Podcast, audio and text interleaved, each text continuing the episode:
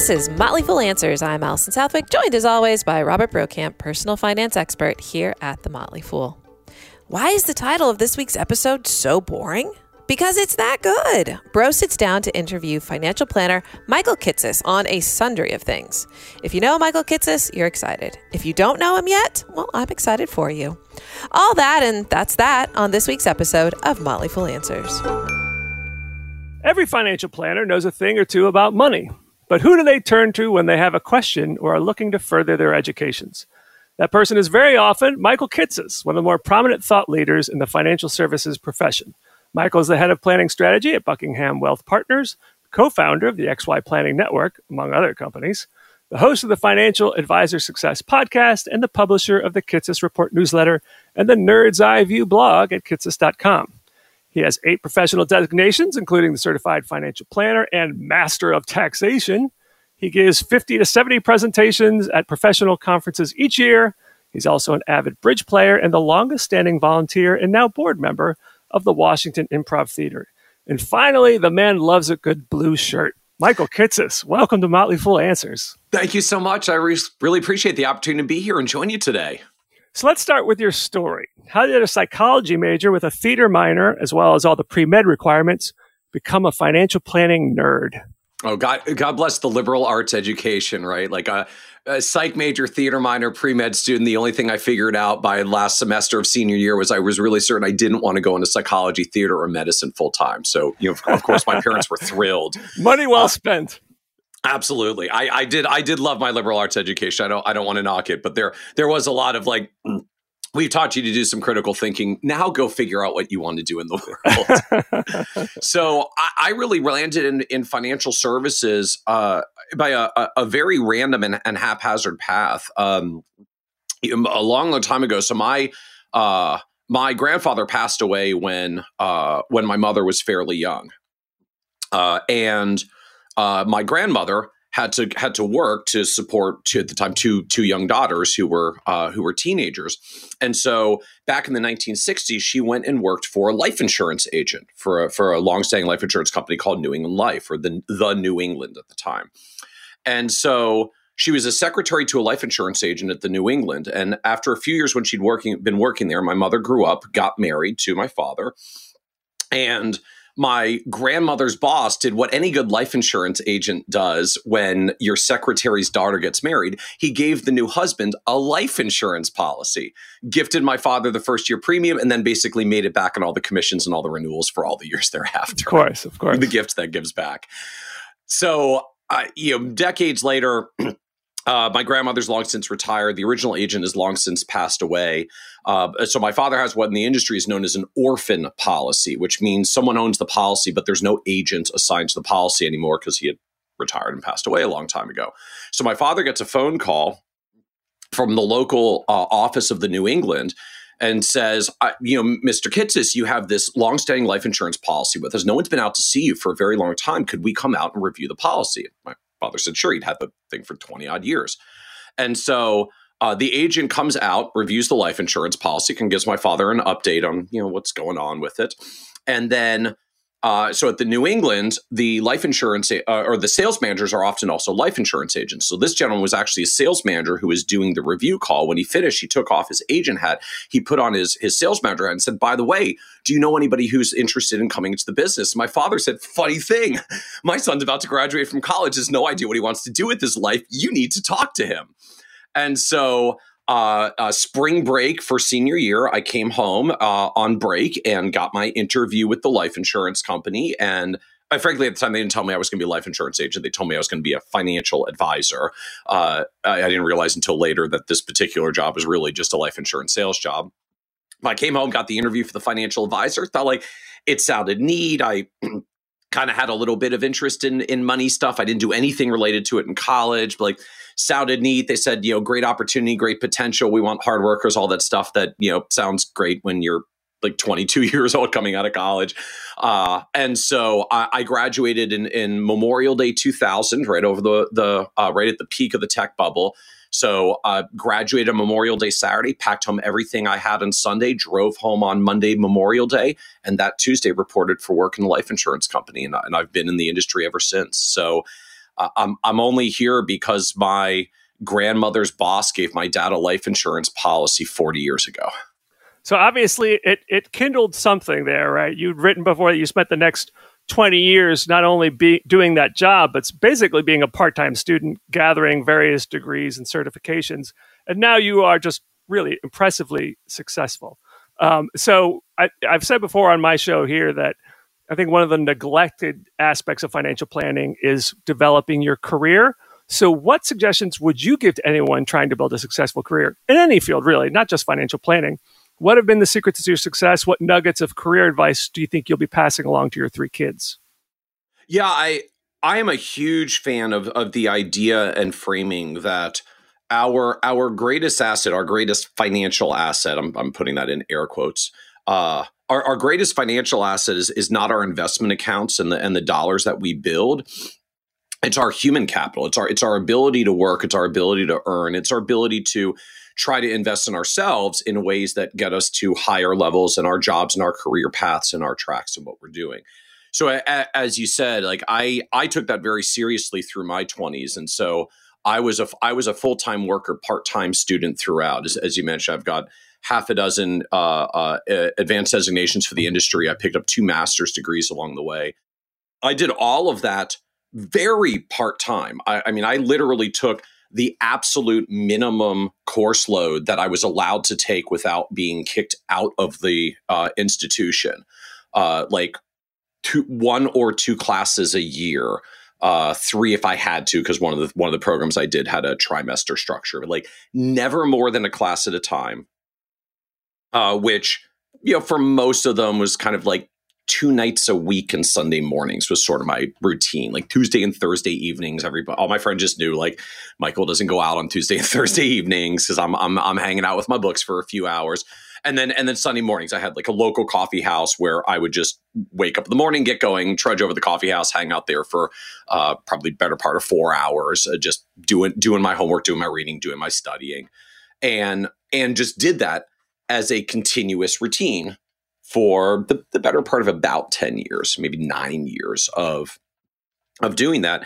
And cumulatively over time it sort of pushed out what ultimately was the the proverbial alphabet soup of of degrees and designations after my name. But what that what that did for me career wise was that's ultimately what launched and vaulted my career uh, it's what got me promotions. It's what got me raises. Uh, it's it's what ultimately led me down the path of discovering. Oh, I actually like this, learning about this stuff so much. I'm actually going to start teaching some others, and opened a door towards writing and speaking. Uh, and you know, even though I was a theater minor in college, I was all I was a backstage guy. I was a, a stage management, lighting design person. Never, ever, ever, ever, ever on the stage. So the idea to me that I've ended out 15 plus years later with speaking at conferences and being out on the, the front part of the stage as as a part of what I do was never even part of the vision context. But all of it came back to I stayed continuously invested in in learning and and particularly for the early years you know like I'll admit I'm just a, a learner reader type. Like I'm, I'm always going to be learning and checking out something. It's just kind of my, my brain's always churning on things. But I was very conscious particularly in my 20s so I'm going to do it. I'm going to do it in a little bit more of a structured context where I get a thing to show for it at the end. Like industry designation the degree like I would have probably done a lot of that reading just because I like reading. But I made sure that I did it in a way that would bolster my resume over time. And while it was not nearly as linear as I would like, like got a uh, got a designation, got a three thousand dollar raise at work, did this program, got like a two thousand dollar bump. Like it, it was never quite that clean. But when I zoom out and look back over the span of, of the first probably seven or eight years of my career in particular, where I was really focused on this, there was just a very steady stair step function of of growth of my career and and a lot of the doors that opened were very directly connected to wow it seems like this this guy's like really learning his stuff and putting in his time. I think that's a person that we want in our organization. I think that's a person we want to give more responsibility in our organization. And so just the way i the way i explain it or or uh or think about it sometimes is so you know if you're a young person and you've got a couple thousand dollars and you're trying to figure out you know, what, what am I going to do with a few thousand dollars? Like I've, i finally saved a two thousand dollars. I'm trying to figure out what I'm going to do with my two thousand dollars. And the the classic and the classic recommendation in uh, in the business world these days is usually something to the effect of uh, put it in a good good old fashioned uh, Roth IRA and let that thing go grow tax free for the next 40 odd years and you know if you if you pull out a calculator and, and do the math it's going to add up to tens of thousands of dollars over the better part of 40 years with a uh, with a moderate growth rate. But then i step back and say well what would happen instead if i took the $2000 and i took some course or program and i got a and i got a thousand dollar raise? Right? I didn't even get a $2000 raise for my $2000 course. I got a thousand dollar raise. For most of us, thousand dollar raise though isn't just a thousand dollar raise. It's a thousand dollar raise that gives me a little bit of a bump uh, this year. Then it's next year because that's my base salary. Then I go like change jobs somewhere else, and eventually they always ask, "What did you make at your old job?" And like I got to tell them a number that's bumped up a little bit because of the raise that I got because of the program that I did. And if you if you are in your twenties and you math that out over just what is an extra thousand dollars of of income due when you get to grow that you get inflation raises on that you get to take that money and then save and invest that in the future and what you find is you get 2x 3x 4x the wealth creation in the long term by not putting the money into your retirement account but putting the money into yourself. Is something that trains educates lifts you up. Now there is some point where maybe we're, we're far enough along in our career where there's not as much room to lift our careers up as much and that math and that math shifts. I do think there's sort of a early you sow the you sow the seeds and then eventually you harvest them later in life and later in career. But particularly in early years i think we just tend to really underestimate the return and the value we get by reinvesting into ourselves and putting those dollars towards programs that that lift us up that lift our career up that let us change careers that let us change industries within our career but finding a different industry that better rewards the career. There's a lot that we can do in that direction. Uh, but just a lot of the focus these days seems to be you know, in which accounts can I invest it and get the highest investment return with the best tax treatment? I, I, love nerding out on that stuff. We'll probably talk about it later. I've done a lot of research about like exactly how to optimize all of those assets and all the different accounts and types and uh, and everything that goes with that. But you know, if you're listening and you're in your 20s, even your 30s, and and possibly even if you're 40s, if you're still pretty energetic about working in the long run, uh, you've got enough time horizon that investing in yourself actually drives a much greater ROI and and it, it really can just come down to like two thousand dollar program, thousand dollar raise a year from now, which kind of feels depressing to like get your dollars back, but it really pays in the long run. It really, really pays in the long run. I'm glad to hear you say that, by the way, since I'm working on my master's in personal financial planning. Um, but since you mentioned Fantastic. accounts, let's let's move into the, to some questions about accounts, uh, specifically Roths, right? They're all the rage these days. Everyone's worried about higher tax rates. In fact, they will go up at the end of 2025 unless Congress does something. Um, do you think all the attention is warranted? Should everyone, even those in higher tax brackets, at least consider boosting the amounts they have in Roth assets? I am. I have to admit, I'm really, really wary uh, uh, about this. You know, we we've actually we've cautioned about this a lot because I look. I I've been I've been listening to this discussion, particularly in our industry, for for literally 10 years now. Uh, when you know when we got through the financial crisis and the Federal Reserve did quantitative easing and deficits ex- exploded, all the discussion at the time, you know, there were two things that were known truths to happen in the decade of the 2010s. We were going to have outrageous inflation and tax rates were going to go through the roof. Yep, absolutely. Absolutely. And neither of them happened. Yep and and and not to try to make the case of like you know people made this investment call and I made this other investment call. And frankly uh, we don't I don't know if we want to open the the inflation can of worms for for now but uh, particularly given what's actually maybe finally cropping up. But uh, so from the tax policy end because I'm I'm I'm more of a tax nerd than inflation nerd.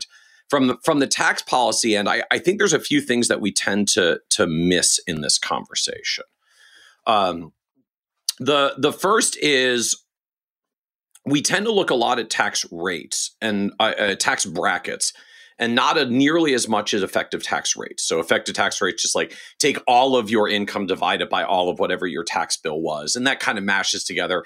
There were some tax brackets, and and there were some deductions, and there were some exemptions, and there's some things that are excluded, like all this stuff. Mix all of it together. What you find if you look at back over over decades of tax history is that brackets are really volatile and effective tax rates are remarkably ludicrously stable. Like our, our effective tax rates just aggregate burden of citizens relative to aggregate income uh, has really moved like single digit percentage points over the past 50 years most of that is is you know i could count it on one hand. Like we're, we're not even more, north of five percentage points of change. Even when we talk a lot about well back in the 1960s we had these like top tax brackets where you know the big tax relief was we went from 90% top tax rates down to 70% top tax rates and that's often used as a contrast to 37% rates now.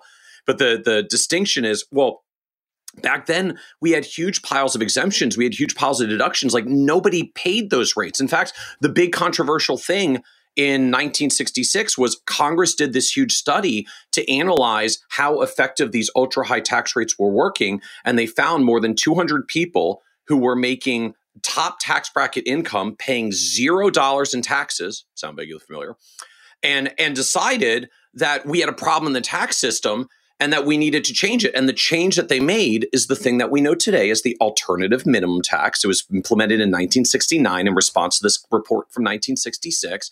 And it was meant to take all of these deductions and exemptions that were being used by some ultra high income folks because they had really high rates, but no one actually paid the really high rates because we had really high deductions.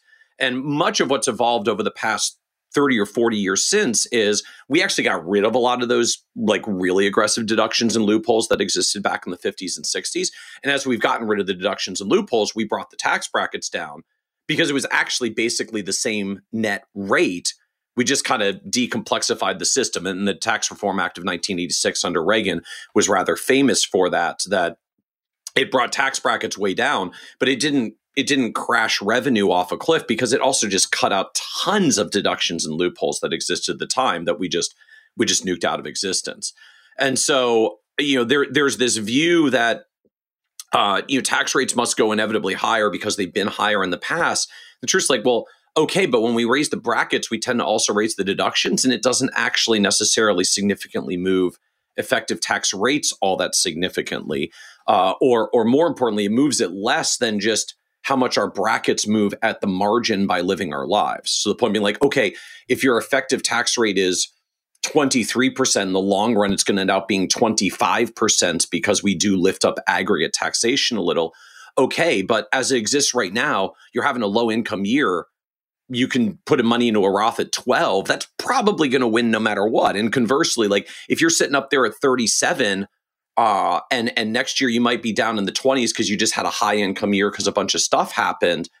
I would just wait and do my roth stuff next year when my bracket goes down 13 percentage points because just my life moves. That's actually our our lives move brackets much faster than congress actually changes effective rates is the, is the point to it. And so navigating but based on what's going on with us from year to year i think becomes much stronger as a as a sort of a, a tax approach to it than saying tax rates must be inevitably higher. And so no matter, no matter where I am and what's going on in any particular year, I'm just always going to Roth, Roth, Roth, Roth, Roth. Uh, and, and that's before you get into the whole second branch of you know, taxes must be higher in the in the future, which is income taxes is not the only lever that Congress has to pull.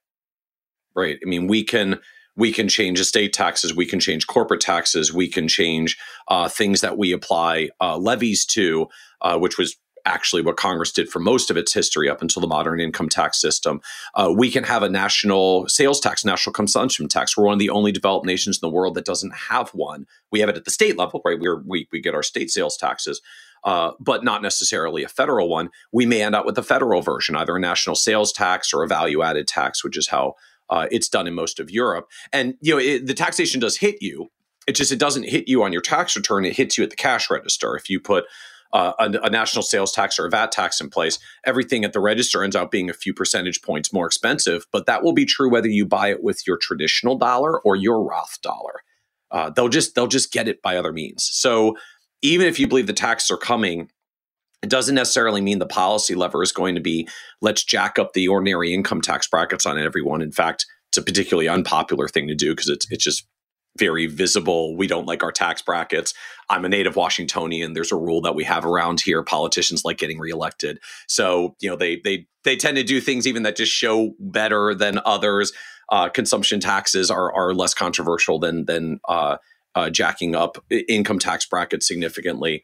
And so, to me, it still comes down to uh, the variability of what happens within our lives gives much more Roth conversion planning or Roth contribution planning than just saying tax rates must be higher in the future. Therefore, I'm just going to put all my dollars in a Roth. I'm a, I'm much more of a fan and focus of well, let's look year by year. Okay, uh, you know, last year you last year you were out of work for a while because of the pandemic. Like cool let's get roth dollars in. Uh, your income's lower this year. Like okay let's still get roth dollars in. Okay but you got a great job and then it turns out they have stock options. The next year this crazy spac thing happens and all of a sudden you have a big income year because your your options got uh, liquidated. Okay like time to go 100% traditional and we're going to jam in as much traditional dollars as we can and take a tax deduction at our high tax brackets. And then when i come off my high income year like maybe the next year i'll do a roth conversion so I'll contribute it in a high income year and then I'll convert it in a subsequent low income year. And you know, the difference in those tax rates is free money that you get. So much more individually tactical from year to year or even a couple years at a time or a decade at a time because our lives move around. We have a lot of clients that we work with where uh, our our 60s after work ends and before social security and required minimum distributions begin become an opportunity where we take what could be years or decades of pre-tax dollars that we contributed at high tax rates and convert them all out at low tax rates, tens or hundreds of thousands of dollars a year, year after year after year in our 60s when there's no wages. So if we retired, there's no social security yet, there's no required distributions yet, and we can do it at ultra low tax rates. So with Roth, to me, just think think tactical. So I think most people will have at least a taxable brokerage account and maybe a pre-tax tax deferred. And then maybe they're following your advice. They're at low tax year. They got some Roth assets as well. So you have multiple accounts. The next decision is which eggs am, I going to put in which baskets? In other words, which yes. investments should go in which accounts, which in our profession is known as asset location. How do people make those decisions? So when you think about asset location, there there's there's really two dimensions to think about one is sort of the obvious one that tends to come up a lot like how how tax efficient is the thing in the first place? Uh, uh, I, have got bonds that already uh, create ordinary income so i want to put them in my ira because uh, it's already ordinary income no matter what. Uh, my stocks generate capital gains treatment that's a favorable tax rate so i want to put that in my brokerage account because i get the favorable tax rate. That's sort of the classic view of it like uh, line up the tax treatment with the account type caveat though is there's really a second factor to it that that I find is often missed, which is you also actually need to think about just what the what the overall expected return is of the thing that you're investing in the first place, right? The the sad reality is getting like ultra tax deferred compounding growth on bonds right now just doesn't actually produce much more than having it in your taxable accounts and getting it whacked every year by Uncle Sam. Just, there's just not enough growth to compound. Like the yields are just too low. Would have been different 20 years ago, but there's just not a lot on the table today. Uh, you know, the cool thing about compounding is is is how much it adds up over time. But if you want to get better compounding returns in a retirement account, you need some compounding. Like you need some return to compound in the first right. place. And so I actually think of it on more of, of like a two dimensional uh, scale. So if you envision like a little chart x and y axis like going going up on the chart is the return and going across the chart is the um, uh, is the tax efficiency of the thing in the first place if you graph this out, you get this shape that I call the asset location smile because it's kind of like a smile. It's a, it's a, it's a U shape where on one end are high return investments that are very very efficient. Those are still the things I want to put in my brokerage account. A um, an S and P 500 index funds that I'm just going to be sitting on as a core position for the next couple of decades. Like, great. I'm not turning it over. It's an ETF. It doesn't have internal uh, turnover that kicks out capital gains. Um, the dividend yield, at least, even relatively low. I don't love that from a dividend investing perspective. From a tax perspective, I like not having a dividend kick out and crank up my tax obligation. So maybe I'll put that over in my brokerage account. Then I might look over the other and say, hey, you know, I, there's also this um, sector rotation fund that I, I, really like. The manager has a cool strategy. It's got equity like returns. I'm hoping it'll even generate a little bit more than that. But the thing's got 127% turnover ratio because the manager's doing their sector rotation thing. And it's in a mutual fund format because that's how the manager manages it, which means all those capital gains are going to kick out to me at the end of the year. And that is not good from a tax perspective. So that equity holding, even though it's capital gains treatment, I'm actually going to put that in my IRA because it's going to be fairly high turnover. I could get short-term capital gains. At best, I get long-term capital gains, but much of them are kicking out every year. That's very different than my S&P 500 core funds where it's going to sit there for decades. So that equity position I might put in my IRA. I might also um, take something like an emerging markets fund and say, okay, I'm just really bullish on emerging markets. This is not an investment call, just an example. Uh, like maybe I'm, I'm super bullish on emerging markets structurally over the next 20 years. I don't know what's going to happen the next one, three, or five, but I think it's going to be big over the next 20. So I'm going to take my highest return investment and I'm just going to drop that right into my Roth. Highest expected return investment. It's going to be a wild roller coaster ride. We'll see if it works out. But if it does, I think that's the thing that can compound the best for me. And so I'm dropping that over into my Roth account because that's the tax free account and that's the one you want to grow because, the most. Because that's the tax free account. So I take my highest return, my highest expected return investments, I tend to tilt them towards Roth. I take my highest return inefficient investments, they start filling my IRA. I take my highest return efficient investments and I fill my brokerage account. And then basically what whatever's left lands where it lands. And and this is usually how the bonds end up getting placed in this framework, which is look in practice my dollars exist in some combination. Um, I got 50 grand in my Roth. I've got $100,000 in my IRA, and I've got $150,000 in my brokerage account. And so I can start placing the things I'm going to pay, some high return things in my Roth and some um, uh, high return efficient stuff in my brokerage account. Just at some point, you'll place the things that have high returns are important, and you'll get to the other part of your diversified portfolio that maybe is a little bit less bullish, but we held it in there for some other reasons and that will just land where it lands. So we have we have clients where their IRA dollars are are heavily with bonds because uh, they actually have a lot of IRA dollars, not a lot of brokerage account dollars, and so the brokerage account gobbled up the few high return efficient investments, and then it ran out of room. We have other clients where all the bonds are in a brokerage account because they don't actually have a lot of IRA dollars. And so, whatever IRA dollars we do have, we're capturing the highest return e- inefficient stuff we can. So, we get some better compounding on the few investments that matter the most. And then the bonds land outside. But the key to all of it is just thinking you're, you're, you're not just trying to place by tax efficiency alone. It really starts with what is the overall expected return. And, and like literally mathematically, the part that matters is the highest return investments. Whatever you are the most bullish about, the most optimistic about, you think you have the most return potential, placing that in whichever count is best based on how efficient it is, that's what matters first. And then let the rest, which is usually kind of the bonds in today's environment, let the rest fall where it may. And I'm not trying to pick on bonds. At some point, all willing, we'll have higher yields and higher returns, and uh, and the, and the, that balancing point looks a little bit different. But particularly for where we sit right now, uh, you know, place the high return stuff first. That's the part that literally matters the most to get the asset location right. You've written and spoken uh, publicly about sequence of returns risk in retirement, and I think it's also an important consideration for those you know in the last decade of their careers, since a string of of bad years could delay their plans. Depending on how you define terms, some people would say that's not technically sequence of returns risk; that's maybe like more red zone risk, as it's come to be known. Um, so, explain what you consider to be sequence of returns risk and how people close to and in retirement should manage it. So, you know, to me, the the, the purest aspect of of sequence of returns risk is is just this recognition that even if market returns average out in the long run to what what we're hoping, what we're expecting, uh, we don't necessarily get there in a very favorable pattern. And once you're in retirement and taking withdrawals, you run this risk that I'm taking ongoing distributions. I get a string of bad returns. I'm taking distributions while I'm getting bad returns. And then by the time the good returns finally show up, I've dug myself so much of a hole that I can't actually recover.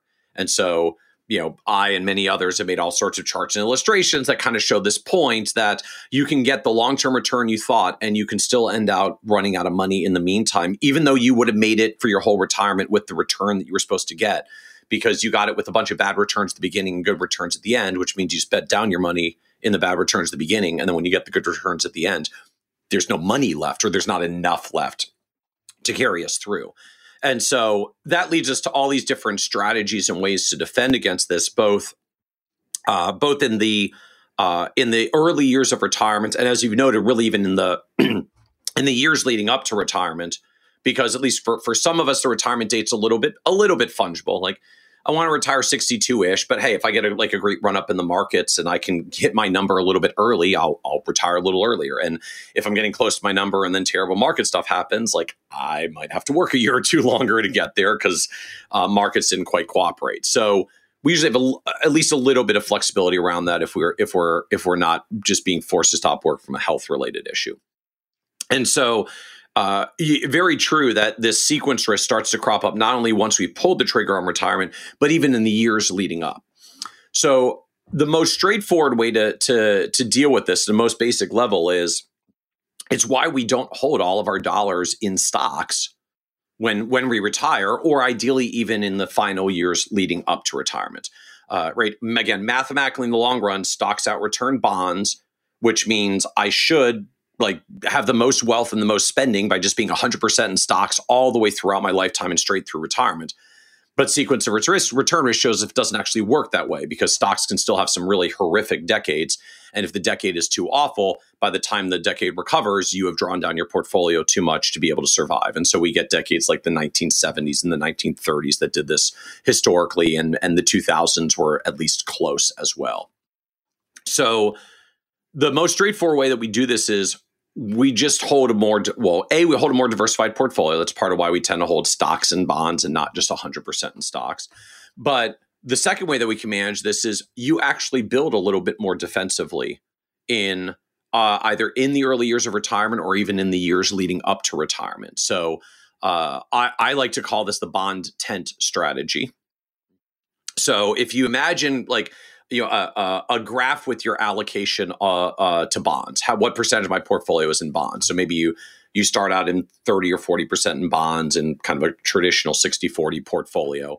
So as you're approaching retirement that 30 or 40% allocation to bonds starts going up. It starts it starts ramping up and it might ramp up as high as even 60 or 70% as you're heading into retirement.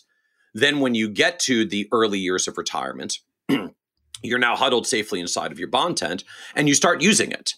You start drawing disproportionately from your bonds to draw them back down. Because I don't necessarily want to be really, really heavy in bonds throughout retirement because if I live a long time, and particularly if inflation picks up, I don't have enough growth to get me what could be 30 or 40 years with medical advances. So I build up this bond tent as a protective layer leading into retirement. I hang out in my tent in the early years, first 5, 10, 15 years in retirement. I winnow down my bond, my excess bond holding, my bond tent, my bond protection in those early years. Some people think of these as cash buckets or bond buckets. And by the time I get 10 years in, I am now through the danger zone in retirement. And basically, one of two things has happened.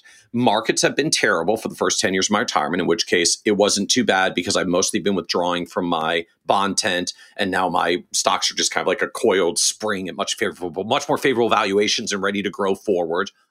Or market returns have been great, in which case the amount I had in stocks is probably still giving me more than enough growth to last the 30 or 40 years of retirement. Because just if you get a really good bull market, it carries you pretty far pretty quickly. And so if you got a bad sequence, you're in a good position. If you've got a good sequence, you're in a good position. And, and that's the point. So, uh, you know, the other way to look at this, and and and some folks actually know us by the research that I published on this with Wade, Wade Pfau, I guess now almost like seven or eight years ago.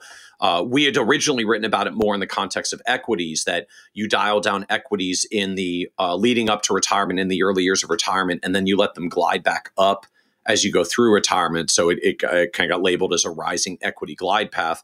I know for some folks, it feels a little bit weird to think about like if I'm going to be in retirement, I'm having more equities as I get older. So I find it make, makes a little bit more sense when we think about it in the, in, in the bond tent analogy. But it, it's really just the same thing. It's this idea that when I get to the danger zone, like it's not rocket science. When I get to the danger zone, how do I protect it? I put a little bit less money in the danger. area. Like I build I build up a little bit more bonds as protection and then I winnow them down through the danger zone and then I get back to whatever my long-term allocation was going to be in the first place. Like we're not spending bonds down to zero and ending out at 100% in equities when we're 80 years old, but we might build, you know, if we were going to be a 60-40 in the first place, we might start with 40% in bonds, it builds up to maybe 60 or 70% and then as we get into retirements, then maybe it comes back down to the original 40% or maybe you keep it a little bit higher because you uh, feeling a little bit more conservative in retirement. But just build up some protection, use the protection you built up, and then move on with your retirement once you've gotten through the sequence risk. Speaking of retirement, longtime listeners will know that I just love talking about safe withdrawal rates. Uh, something you have talked about and written about many times. So yes. let's get your take on this. You, you mentioned Wade Pfau. We had Wade, Wade on the show a couple of months ago. He thinks that safe withdrawal rates should be pretty low in these days of high stock valuations and low interest rates. What's your take? So I have to admit, I, I, I have a lot of trouble with this one, uh, and and pulling safe withdrawal rates down. And, and much respect to Wade. I mean, we we we've sort of o- openly, politely disagreed around this for a while, and I mean, we've done joint research together, and and uh, uh, uh have gotten to know each other other pretty well.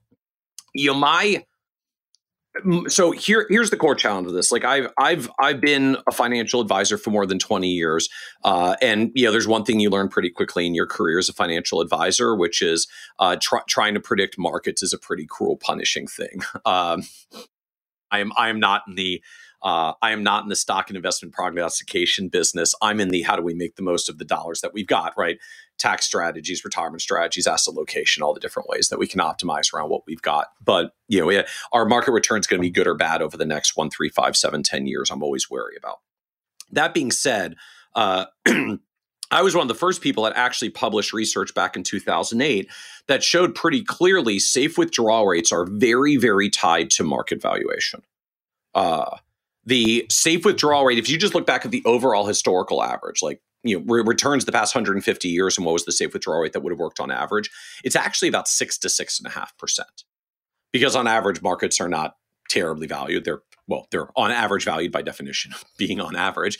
So on average, markets are average valued, and the average safe withdrawal rate that actually works is about six percent, six six to six and a half. Now, the problem with that, right? If I imagine saying, well, since the average withdrawal rate was six six percent, I'm going to withdraw six percent. Is it's kind of like the the the person who walks through a river that has an average depth of five feet. Like you may keep your head above water most of the time, but then you get to the deep part and you drown. Uh, so be wary of the averages. And if you look back even at the original Bengen research, uh, like that's where this four percent rule safe withdrawal rate came from. It was this acknowledgement of okay, well, the average withdrawal rate that would have worked historically is is about six percent but I don't want to do this based on the average because sometimes the average gets pretty, we, we get results that are much worse than the average. I want to know how bad it gets when it's really, really bad. The whole origin of the 4% rule in the first place was really nothing more than Bill Bengen ran this chart that looked at all of the different withdrawal rates that would have worked over the better part of 100 plus years of history. And what he found was the worst thing we've ever seen, the worst, worst, worst, worst scenario we've ever seen of anything in history had a withdrawal rate of 4.15% which Bill rounded to 4.1 and then the industry rounded to 4 and that's where we came out with the 4% rule. And and the key thing to understand about that is it's not in any way shape or form based on average returns. It's based on the worst sequences we've ever had. And you know we we we published about this a little ways back just to look at like how bad those returns actually were uh, and like they're pretty horrific. I mean, you're talking about retiring in the eve of 1929, right before the crash. You're talking about retiring in the late 1960s before an entire stagflationary decade of the 1970s. Now, again, because of sequence risk, it's actually less about what happens in like 30 years of retirement. It's mostly about what happens in the in the in the first 15 years of retirement.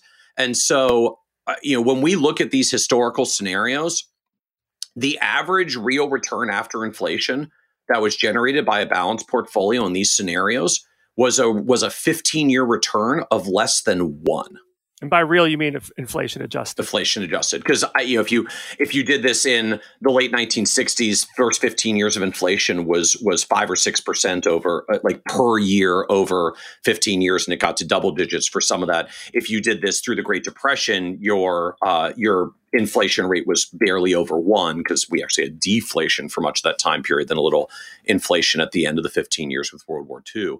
But if you look over 15 year time periods the average real return after inflation on balanced portfolios was less than 1% a year for 15 years.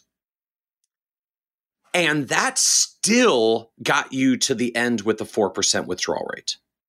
That still got you to the end. So if you imagine an environment where your portfolio adjusted for inflation over 15 years is not even up 15% from where it is now. It's like it's 2036. Social Security already imploded. Your portfolio hasn't gone up more than 15% after inflation for that whole 15 year period. That would still survive under a 4% rule. So I'm certainly not here to say like it's an it's an ironclad law of nature that it won't that it won't fail. Like we can have a future that's worse than anything we ever seen in the past. Like that, always have to acknowledge and put that on the table.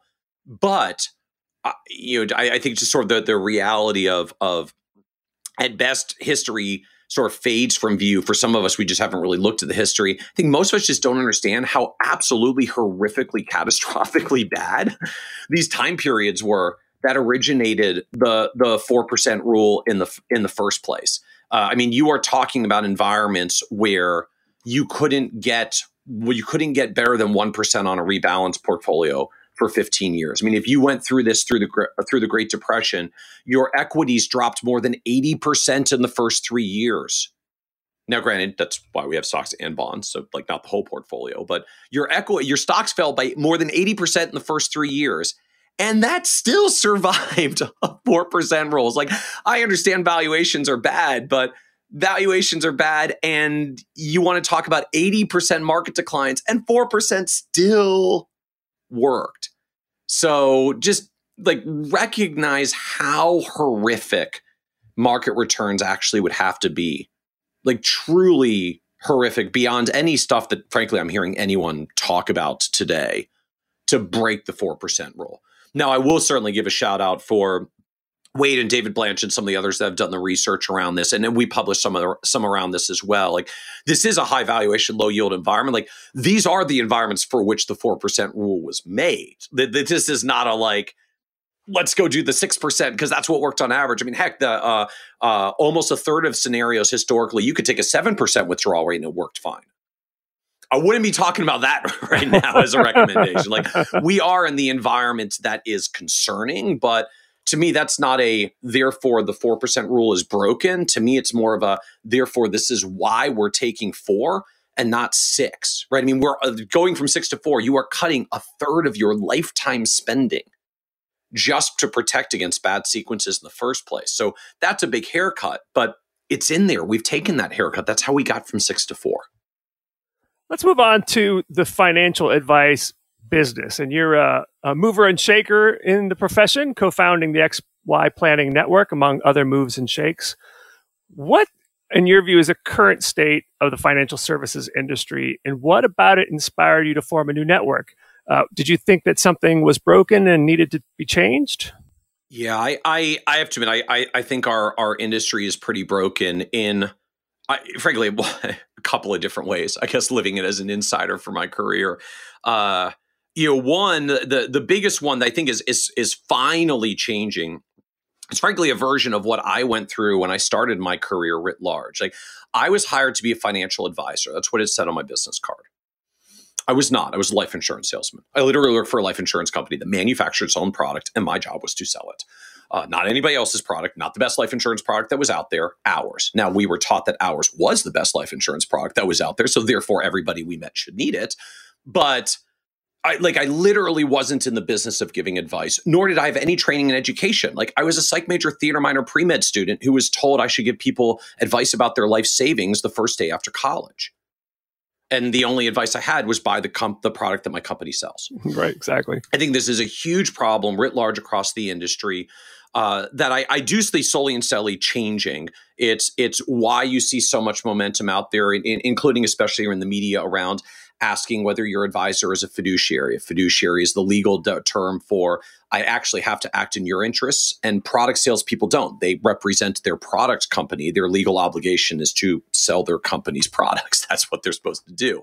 So I see that shifting in the focus on fiduciary, uh, consumers recognizing you need to look for RIAs or registered investment advisors who have fiduciary obligations. Anytime you see registered representative on a business card and an explanation of their broker dealer affiliation, a broker dealer is an, an entity that was legally created to facilitate the sale of securities products, of investment products. So if you see insurance company, if you see broker dealer, just almost by definition, these are salespeople uh, and not people in the business of advice. Not that salespeople don't sometimes give some very helpful advice as part of what they do, right? It also happens to be good for sales, but they're they're, li- they're literally not there to be your advisor. Uh, and if you're looking for advice, that that matters. So I, I've long spent a lot of time at the forefront of trying to trying to push forward the industry actually being advisor like being what we say on our business card frankly. And and and just if i look broadly at the industry of how many advisors are out there with all their different affiliations the truth is it's only maybe a third of people who say they're financial advisors who are actually legally advisors. Just sadly like two-thirds of them are still affiliated with insurance companies or brokerage firms where they're just their their job their legal obligation is to sell their company's products uh, and you're not even their client you're clients of the of the product company so the the first piece for me is just understanding the difference between a salesperson and an actual advisor. I've taken to calling them financial advisors, so just people who are really in the business of advice, uh, not simply those who are advising. The the second shift that's that I think is happening as the industry is so the good news is there is this movement from advisor to advisor. Uh, commissions are getting wound down. Fewer people are representing product companies than they used to. Granted, it's still about one third advisor, two thirds product, but it used to be like ten percent advisor, ninety percent products. The the, uh, the shift is on. The the the bad news of that though is the ones that have moved into the advisor end have mostly moved into one particular business model, which is giving advice while managing portfolios and charging a percentage of assets under management fee. And I don't think that's necessarily a bad model. In fact, I'm affiliated back to a, an advisory firm called Buckingham Strategic Wealth. And we work with retirees who want to enjoy their retirement and want someone else to worry about the dollars and delegate to us to do that. And, and our fee is a percentage of assets under management for helping them manage their retirement portfolio and giving them all of the tax advice and the spending advice and the sequence of re- return risk advice that, that builds around that. So it's a fine model for people who have accumulated some dollars and want some help in how to manage it. Uh, and and the industry, because of that, the advisor segment in particular is really focused on retirement these days. But obviously, there are a lot more human beings in the country who have some financial complexity and maybe would like to get some advice and really struggle to do so because so many of the advisors are working on assets or management basis. And the conversation usually goes something like this I'm 37 years old and I got a lot of stuff going on in my life. Could I pay you for some financial advice? And they say, Well, we'd be happy to work with you. $250,000 asset minimum. We'll give you all the investment advice you want. It's like, Well, I don't have 250,000. Like I'm coming to you because I would someday like to have $250,000. Exactly. I don't have that now. That's why I want advice. Uh, and and some firms are 500,000 or a million or even go up from there. So we we sought to specifically change this at XY Planning Network as sort of our our founding mission and focus, which was to put forth the idea that we can make financial planning more accessible by simply structuring it as a monthly subscription fee. And so we have a network now of more than 1,500 advisors across the country uh, who all give financial planning advice on what we call a fee for service basis, which means just charging an advice fee for the service of giving advice. Most of them work on a monthly subscription basis. Costs can be you know anywhere from $100 a month to two or $300 a month. Some are $500 a month or more because they have very focused expertises deep in certain areas. But all built around the idea that you know, if if if we want to get some financial advice before we've accumulated all the wealth, like that's why we want the advice. Just the industry has to not only work on an assets under management basis. I think it works fine for the people it works for, but it's incredibly exclusionary to all the other folks out there that want financial advice as well. And so we really set out to change that at, at XY Plan Network or XYPN, as we, we call it internally. Uh, and, and have really found over the past seven years since we started it, a very rapidly growing movement of advisors who actually really want to serve a wider range of people, particularly those in their 30s, 40s, and 50s. That's usually when we may have some complexity and are willing to pay for some advice, but there, there's just not accumulated portfolio dollars available to hand to some advisor yet. Uh, and so we really become a network for financial advice for those in their 30s, 40s, and 50s, even some in their 20s that are are getting a little bit more complexity and seeking out advice. You know, nothing wrong with grabbing information on the internet as well. But sometimes life just gets a little more complex or time gets a little more compressed. We don't have time to do that. We need to hire an advisor. And, and that's really the, the area we're trying to solve for. We only have a couple of minutes left. I know you have a meeting coming up, but I did want to get one last question in. Is that Sure. Besides, besides your breadth of knowledge, you're known in the financial planning world for getting an astounding amount of stuff done. so, give us your three to five productivity tips. How do you get so much accomplished? So the the biggest thing for me by far is I am I am pretty sort of brutally focused on having focus on figuring out just what is the what is the highest and best use of of my time of my working day uh, uh, supporting supporting the businesses that I'm involved with supporting the organizations I'm involved with. And if it's not a, if it's not really the best use of my time I'm just not going to do it. I'm just not going to put it on my calendar. And so uh, for me, like it, it's it very heavily starts with a calendar management of what am I even willing to allow on my calendar in the first place, and to make sure that people don't gobble up my time on my calendar.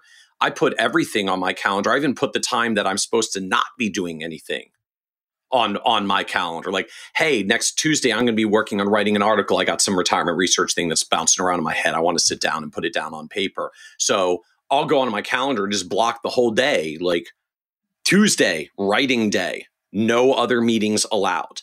And now I know that I'm going to get the writing done on Tuesday that I really need to get done that I think was really important to get done because I prioritized it. It's a version of the philosophy that at least I had first heard is attributed to Stephen Covey um, uh, of the the rocks, pebbles, sand analogy.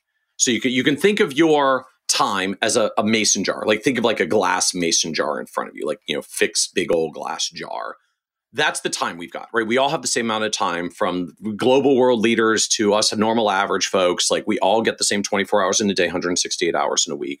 The only thing that defines the outcomes is what we do with the time that we're given. So you can think of the things that we have to do sort of sitting like next to the jar in three different in three different types. There are a couple of big rocks, like think like literally like a big physical rock.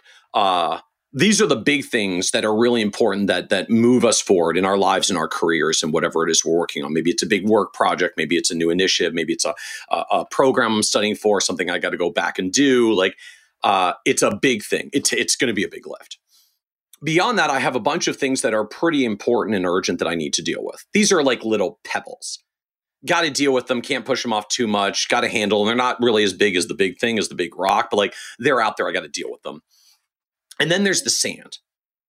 Big pile of sand. Sand is all the little miscellaneous stuff that's constantly throwing through our lives. The the one-off questions, the knocks on the door, the hey, can I pick your brain for a moment? The un- uh, like unimaginably large flow of email and social media and all that stuff. Now the problem for most of us is we fill the jar like the jar fills up with the sand because it's just constantly coming at us the email the social media people knocking on our door all that stuff and then we go like, oh my gosh, there were a few things I was really supposed to get done today. Like we start picking up those pebbles and we get the pebbles in there and we, we at least do most of our pebbles. And then by the time you go back and look at the jar, it's like 90% full with sand and a couple of pebbles on top. And there's this big rock sitting next to the jar. And there's no way the big rock's going to get into the jar at this point because there's only like a tiny little bit of breathing room left at the top and it's not fitting a big old rock. And so we never get to the big stuff that matters. And the idea that uh, Covey had put forth originally, and I very much live this as a philosophy, is if you want to get stuff done, you have to put in the big rocks first. So, like, pour the whole jar back out, dump all the sand and pebbles back out, take the now completely empty mason jar, and put the big old rock in there first. Right. So, if you just imagine a glass jar with like a big rock in it, it's sort of spherical inside a cylinder. So like there's a bunch of white space and gaps around it. So great. So the rock's in there. You got the rock in there. Now pour the pebbles in. Right. The pebbles are going to kind of bounce around. It'll sort of like fall into the corners where there was open space around the rock. Now take the sand and pour the sand in. Now the sand is going to fill like every single possible nook and cranny, right? It's going to find every gap around the rock, around the big old rock and all the pebbles that are in there. You will fill that thing absolutely to the brim. But not all the sand's going to fit in there because the part of the analogy is there's always more sand, rock, and pebbles, pebbles in total than there is room in the jar. But when you put the big rock in first, what you don't get to at the end is some of the sand. And by definition, that was the part that mattered the least. That was the part that was okay to get to. So, like, what happens in my world? Yes, there's like a lot of messages that I get on email that I just can't reply to. Uh, there's a lot of social media pings that I get because we, we do a lot of stuff on social media, and I just can't reply to all of them. And I would love to. I would love to reply to all of them. But if I replied to all of them, I wouldn't get to the big rocks that are actually moving us forward. And I always place the big rocks first. Got it. Well, Michael, it has been a pleasure speaking with you again. Thanks for coming on the show, and I hope to see you in person again at a conference sometime in the future. Yes, hopefully we'll get back in person as, as pandemic finally lifts. Yes. Great to see you again. Thank you. Well, that's the show. It's edited Ride or Dyingly by Rick Engdahl. Our email is answers at fool.com. For Robert Brokamp, I'm Allison Southwick. Stay foolish, everybody.